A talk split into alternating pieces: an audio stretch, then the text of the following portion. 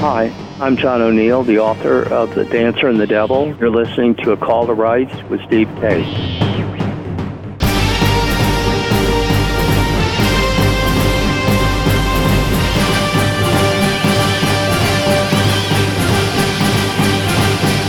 And welcome back, ladies and gentlemen, to the exciting show that you tell us you like so much. For well over 15 years, the Call to Rights radio show has been here talking with you, not at you, about the great subject matter of the Bill of Rights, our Constitution, our Second Amendment, and so many of the other things that are happening in the world today.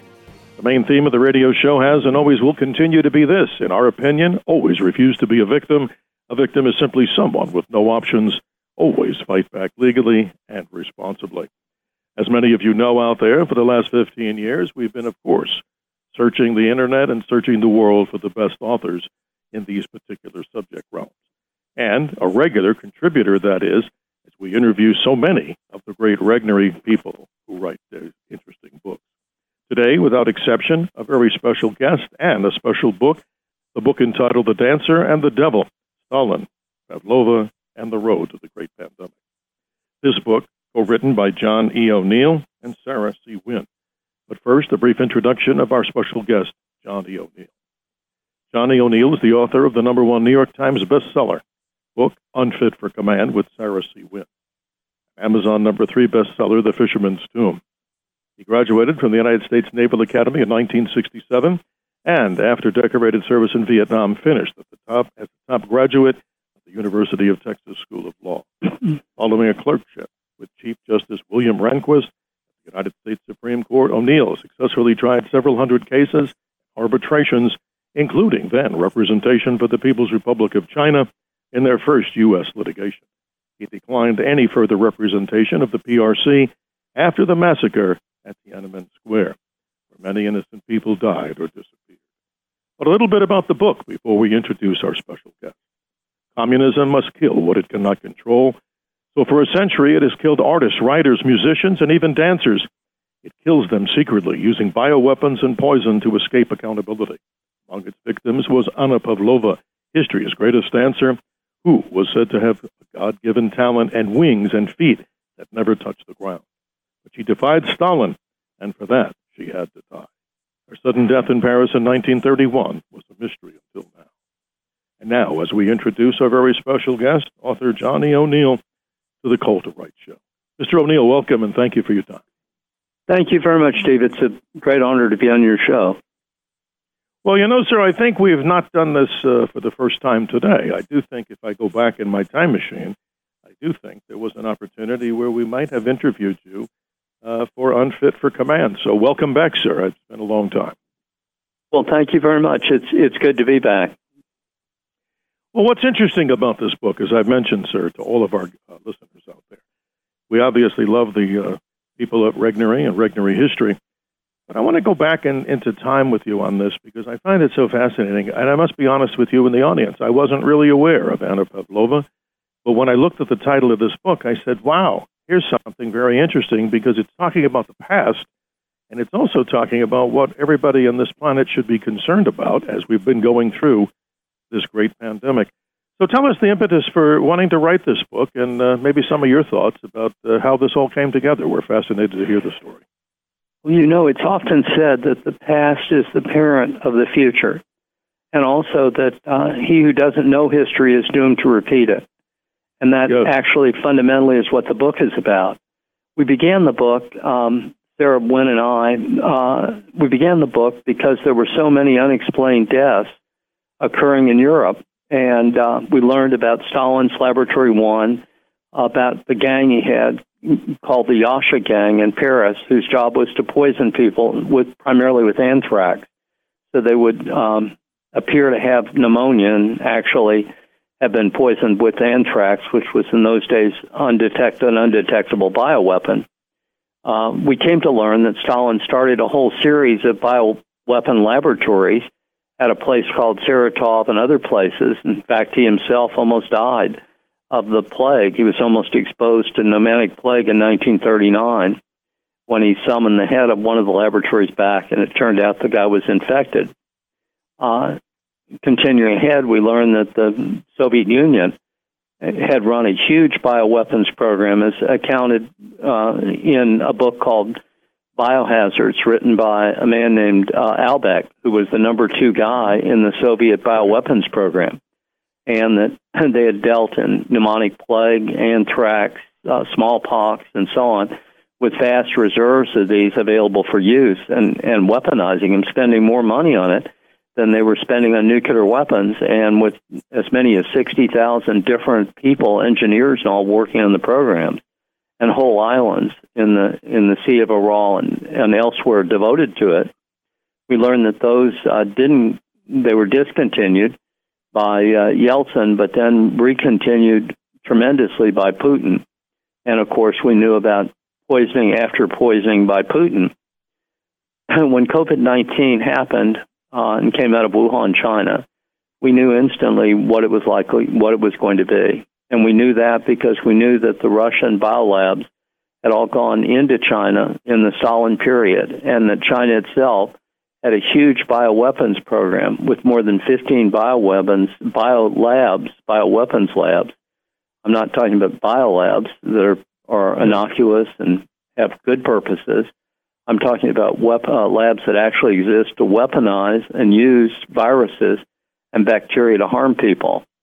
And the largest of these is in Wuhan, China. It's the Chinese, Amazing. it's the bioweapons lab in, in Wuhan, China. And so as soon as we saw COVID 19, we had a strong suspicion that it was a leak from that lab because that's exactly when it appeared. The more we learned about it, the more obvious it was that that's exactly what had happened we were perplexed mm-hmm. by the uh, the in, the unwillingness of particularly Anthony Fauci to acknowledge it and his his effort to try and suppress the truth. And of course, why that was happening has only become apparent recently. Well, this is fascinating. And ladies and gentlemen, if you're just tuning into the, this particular Call to Right show today with me, Steve Kates, I just want to thank our very special guest at the time here, John E. O'Neill. He is co-author, along with Sarah C. Wynn, of this great Regnery history book that we definitely recommend, ladies and gentlemen. Learn about history because, as you've mentioned, sir, if you keep repeating history, you'll never learn how to fix it. And obviously, I think that's a problem the world needs to look at. But The Dancer and the Devil, Stalin, Pavlova, and the Road to the Pandemic is the book we're talking about. But, Mr. O'Neill, if I may go back a little bit, I'm just honored to, to have you here today. You're a Naval Academy graduate. If I'm correct, your grandfather also taught at the U.S. Naval Academy, and you're clerking with Justice William Rehnquist. That's fascinating. That's one justice that I would love to have met being here in Phoenix. I understand he also practiced law here for, for some time. Am I correct? And he loved Phoenix. Uh, he always wanted to go, his dream was always to go back to Phoenix. He stayed in Washington simply because of a sense of duty he was a wonderful friend to men as as well as his wife to me and my family and and a wonderful mentor and a truly great selfless man uh, he was the last world war ii veteran actually to have a big place in in the us government um, and he stuck on in washington hating being there um, wow. Simply because he thought it was his duty to do that if he had had his druthers he would have been right back where you are a long time before uh, his death in 2006. Well, and if I understand, I don't want to go too far off subject matter, but he was very much opposed to the Roe versus Wade as it was what then put out in Planned Parenthood versus Casey. So very timely as we're talking about what's happened with the Supreme Court here. But it must have been such an honor to uh, to work around a, a great what? He was more of a Federalist, I guess, and a Tenth Amendment supporter. Is that pretty much accurate? He was, Steve. I clerked for him the, right after the Roe versus Wade decision came down, mm. in which uh, he and Justice Byron White both dissented. Um, not only them, but actually everybody was perplexed by the decision, which seemed to be based much more on medicine than on law. And of course, it was based on the on the medicine of all that you know so long ago that that said, look, a, a fetus couldn't survive until six, seven, eight months out of the out of the uh, womb I have two grandchildren who were born at four and a half months, and I guess they wow. would have had their heads snapped off in some of the country. But um, that was always the weakness of it, and he recognized that from the beginning. That it had no foundation in the Constitution at all. That it was uh, simply a uh, decision based on on medicine. by uh, Harry Blackmun, who had been general counsel of the Mayo Clinic and had wonderful knowledge of then medicine and very little knowledge of constitutional law. Well, sir, it'd be an honor to talk about these subjects in this, uh, those particular areas of, of, your expertise, but I'd like to get back to the book here The Dancer and the Devil, Stalin, Pavlova on the Road to the Great Pandemic. Describe to this audience, because I learned so much when I read this book. And as I mentioned to you, sir, off air, I do my very best to read the books and not just the notes because I think it's so important when we spend time for people like yourself and ask for their time that we do our homework as, as hosts and, and people like ourselves in the media and unfortunately, and not to put me on a pedestal, but I don't think a lot of people do that. But having said that, talk about the significance of Ballerina Anna Pavlova, because I think for many people who don't know that, they'll learn all the details when they do purchase the book. But describe her, the significance of her. She was not just here in the United States and in England on the stage, but what? On the grand world stage, and, and such a great uh, ballerina. she was the uh, when you think of all the great ballets of history, uh, she was she was foundational to almost all of them. She danced with the Russian Imperial Ballet.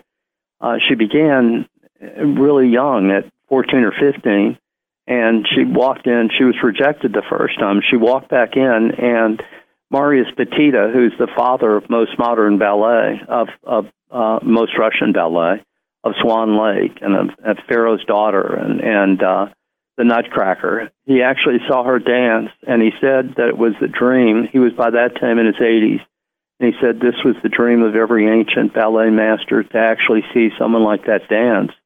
She had an amazing ability to communicate emotion with her arms and with her entire body.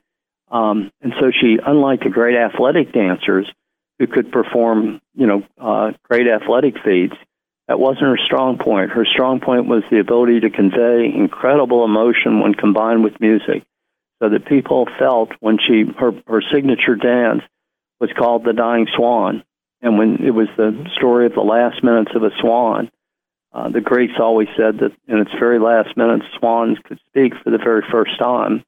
And so when she danced that piece, which is about four minutes, people thought that they were looking at the dividing line between life and death, and to some a great tragedy, and to others resurrection. And so she portrays a swan actually slowly dying. And uh, of course, it's performed over and over again all over the world. These days, um, more than 42 ballerinas performed it about a month ago in places as far away as Peking and Moscow. And she herself danced that single dance over 4,000 times. So she was foundational to all ballet in the, all ballet in the world. She was the greatest dancer of all time. Oh, absolutely, and that's why I'm saying it's important for people to read all of the story that we have here contained in The Dancer and the Devil, Stalin, Pavlova and the Road to the Pandemic, the Great Pandemic here, a Regnery history book. But let's go to a darker side here. Obviously, the beauty of Anna Pavlova is uh, we're just touching the surface, as you've described here, the Dying Swan and other performances in the world of ballet. But let's talk about the other side of the equation. Joseph Stalin. I don't think many people really understand really how simply evil this individual uh, is in history. And a little bit of background on him, Mr. O'Neill, if you would. If I'm correct, I'm reading that his own mother at one time what wanted him to go into the priesthood, but I think that was a diametric type situation.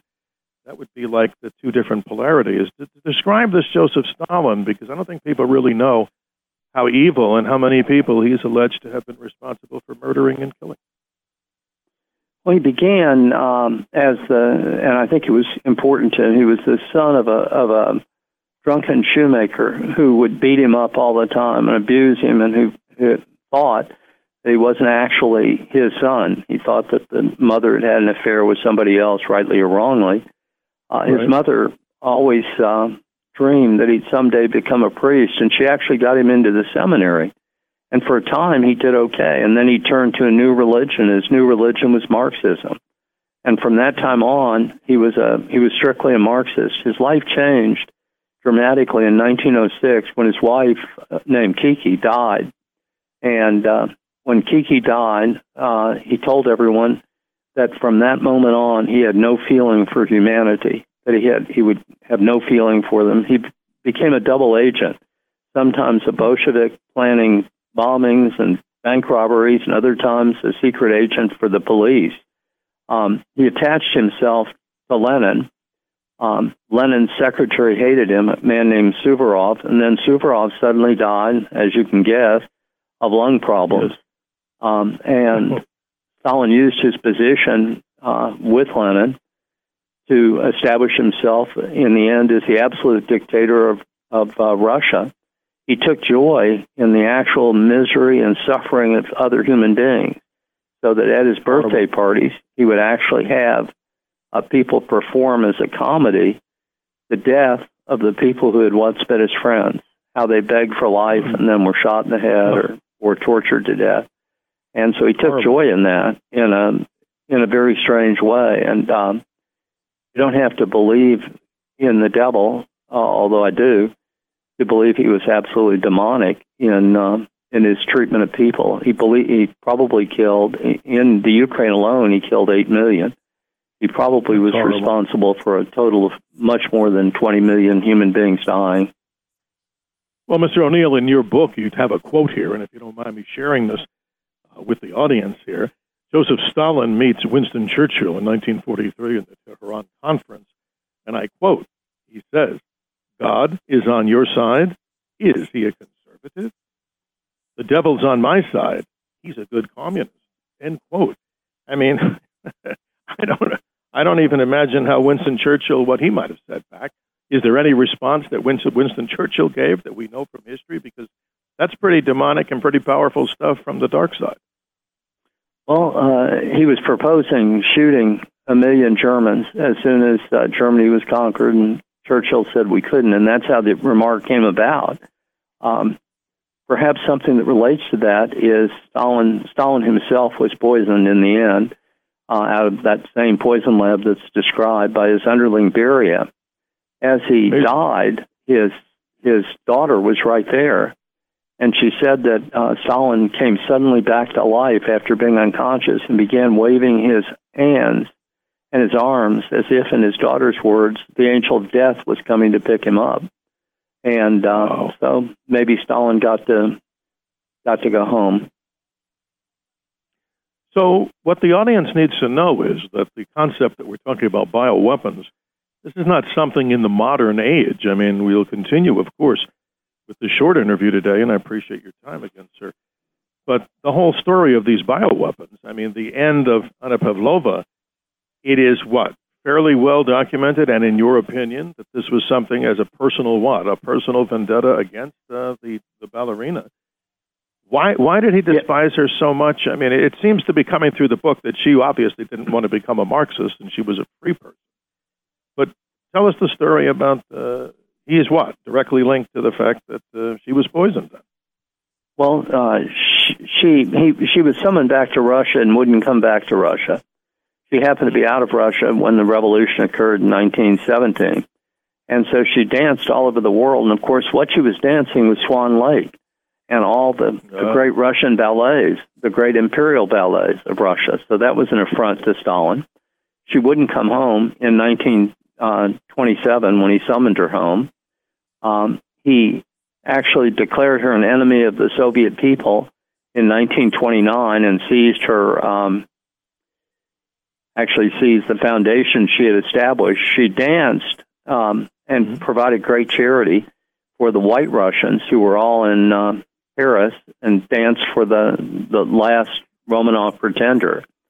In 1930, Stalin got his uh, mistress, a woman named Anna uh, Kollontai, to go to various capitals in Europe to try and prevent diplomatically her from even dancing. And so her friends, that is Pavlova's friends, said, please come to Hollywood and make a movie. And there were great offers, and she had great friends there.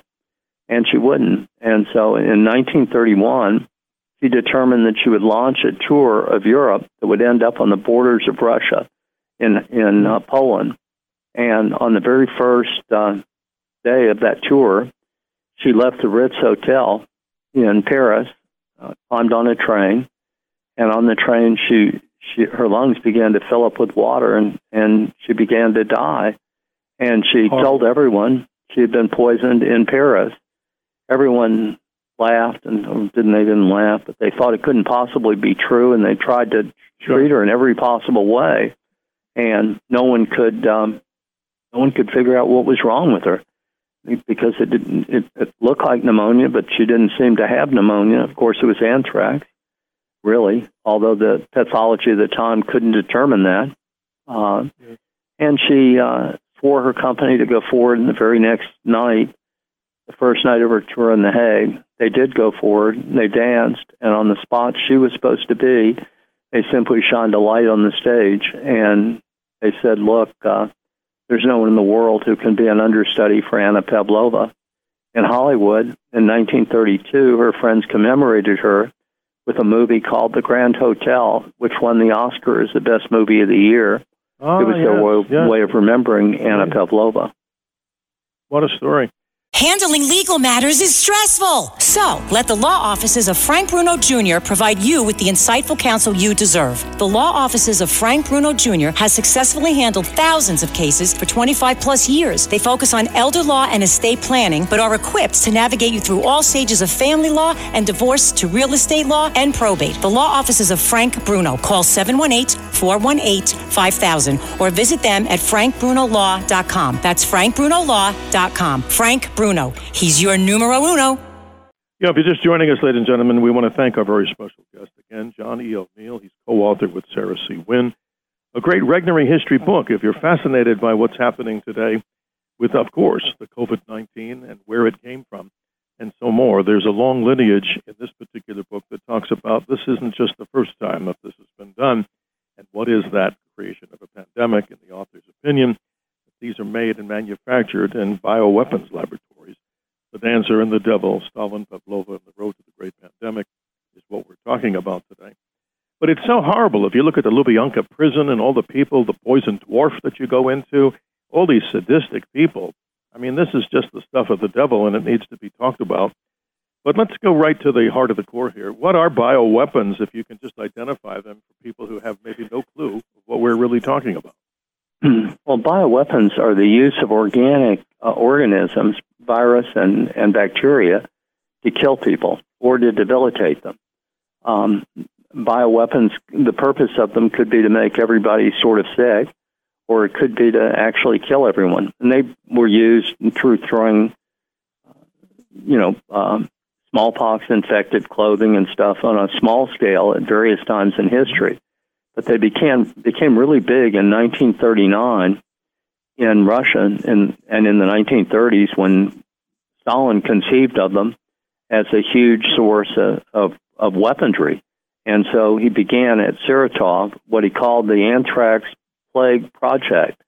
And the purpose of the Anthrax Plague Project was to weaponize anthrax and uh, plague, pneumonic plagues, that these could be used as, as weapons in war. And there are journals of that project, which I recommend reading, and they're they're kind of amazing when you read them. Yes. In 1979, at a place called Ekaterinburg in the Urals, it leaked. Anthrax leaked, and over a thousand people died. And the, the people who worked on the project in the journals laugh about, boy, wasn't it amazing how they made us kill all the dogs and pretended that it came from the dog. Um, wow. So, it, uh, in the history of the Soviet bioweapons program, there were leaks. The, the one at uh, Saratov, another one in Kiev in 1972, and another one in Ekaterinburg in 1979. These bioweapons, that is the use of, of uh, diseases, um, which which sometimes are also agricultural diseases like uh, African swine virus and so on, that actually spread to uh, China. Uh, China was a victim of bioweapons used by the Japanese in Shanghai in World War II, and so they became very interested in them, and they became uh, very aggressive in actually promoting and, and studying them initially for defensive purposes, but later uh, as offensive weapons. And so they had, uh, as the book details, in the 19, in 1977, they were weaponizing a flu virus, not too much different than COVID 19, and as part of the weaponization of the project, they had to develop vaccines. On the course of developing vaccines with their army troops, the People's Liberation Army, it actually leaked out. And so the world, millions of people died from the 1977 virus. Not nearly so many as COVID 19, but, but a fair number. I remember getting it. And no, and they claim we know nothing about it. It was only in 1994 when the head of their virology program confessed that that's what had happened, that the world learned that's where the 1977 virus came from. And so China also has leaked bioweapons. Um, the creation of diseases, um, you know, is a dirty business until oh, yes. the creation of what was called the CRISPR tool. You had to take an existing virus like um, smallpox or whatever and find the most virulent mm-hmm. form of it. But with the CRISPR tool, actually allows man to edit the virus itself for the very first time in human history, to actually edit germs, viruses, bacteria, and genes. And so, with the creation wow. of the CRISPR tool, it became possible to create completely new viruses that, that man had never seen at all. Um, and there were idiotic mm-hmm. attempts in the United States through something called enhancement to actually, in laboratories, enhance viruses so that they would spread more quickly among laboratory rats and so on, not for weapon purposes, but to try and figure out how to combat them, but still stupid because it ignored the possibility of, of viruses leaking. In China, yes, Mr. O'Neill, wasn't so you benevolent. So much here, right? And, and I'd like to, in the few moments that we have left here, and again, I'd love to do this at another time with you, if you'd be so kind to go into a little bit more detail. But in this particular interview, just to get people's appetites wet for an understanding about how the whole story of bioweapons is not just something brand new, and also the connection that Stalin and Pavlova, as you describe here, The Dancer and the Devil, the title of the book, The Road to the Great Pandemic. If I may ask you straight up, you obviously have in your book, and you also have a vast amount of information and evidence. What evidence can you then give this audience in this short interview about uh, the People's Republic of China, the Communist Party, being complicit in the what? In the development and possible spreading of this COVID 19, this horrible virus that's caused the world to suffer tremendously. COVID 19 is a combination of two things. The virus is a common, 96.2% of it comes from a horseshoe bat located in the Himalayas. Everyone agrees to that. It was that horseshoe bat was brought from the Himalayas 1,100 miles to Wuhan, China in 2015. The last 3.8% has never been found naturally anywhere in the world in, any, in combination with the virus. Fauci and the Chinese communists have claimed that there was some kind of mutation of a bat that came from they don't know where, and it got in a wet market at Wuhan, and and somebody must have chomped down on it, but no one has ever been able to find that that combination animal. Right. The virus first appeared immediately outside of the, the virology lab in Wuhan and very close to the military bioweapons lab in Wuhan, China. The, the guy that discovered it, he died quickly and very mysteriously.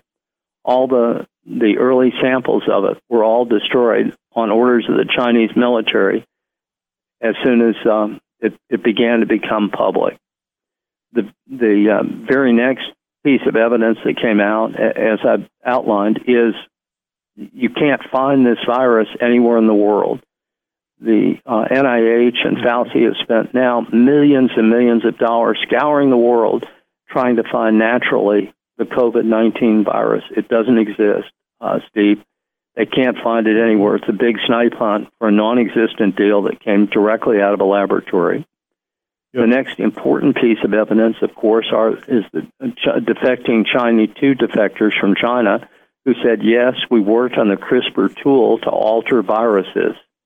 There's a great deal of evidence of that virus being directly in the Wuhan laboratory and a weaponization of viruses in Wuhan. The final piece of evidence that's very important is in an article by Jeffrey Sachs recently, and every American should look at this article. He's a doctor, and he located a grant proposal made by our NIH together with the Wuhan lab in 2018 to actually put the, the hook that makes the COVID 19 virus so lethal onto a COVID virus. It was denied mm. as illegal under U.S. law. A year later, the very same thing appeared in Wuhan, China, with the Wuhan lab. And so there's great suspicion that we idiotically provided the uh, technology um, that then was turned around and used for military purposes, and that that is the reason why the NIH has concealed what has actually happened now to 18 million human beings. That's amazing. This is a fascinating story, Mr. O'Neill, and I wish we had much more time to discuss it. But I wanted to now move on to Russia. Vladimir Putin and his horrific attack on the independence or the freedoms of the Ukrainian people.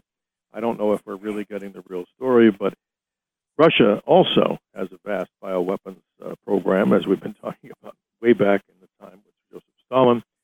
But am I correct? There's also been the poisoning with what? A substance called polonium, where this is not the first time that the Russians have actually used bioweapons and to, you know, a small no, no, amount of uh, polonium would kill you in a short time. Is that correct? Exactly right. Uh, there, the book recounts any number. For example, the great humanitarian Wallenberg was actually used as a as a test. He was killed as a test animal inhumanely in the in Laboratory One in Moscow.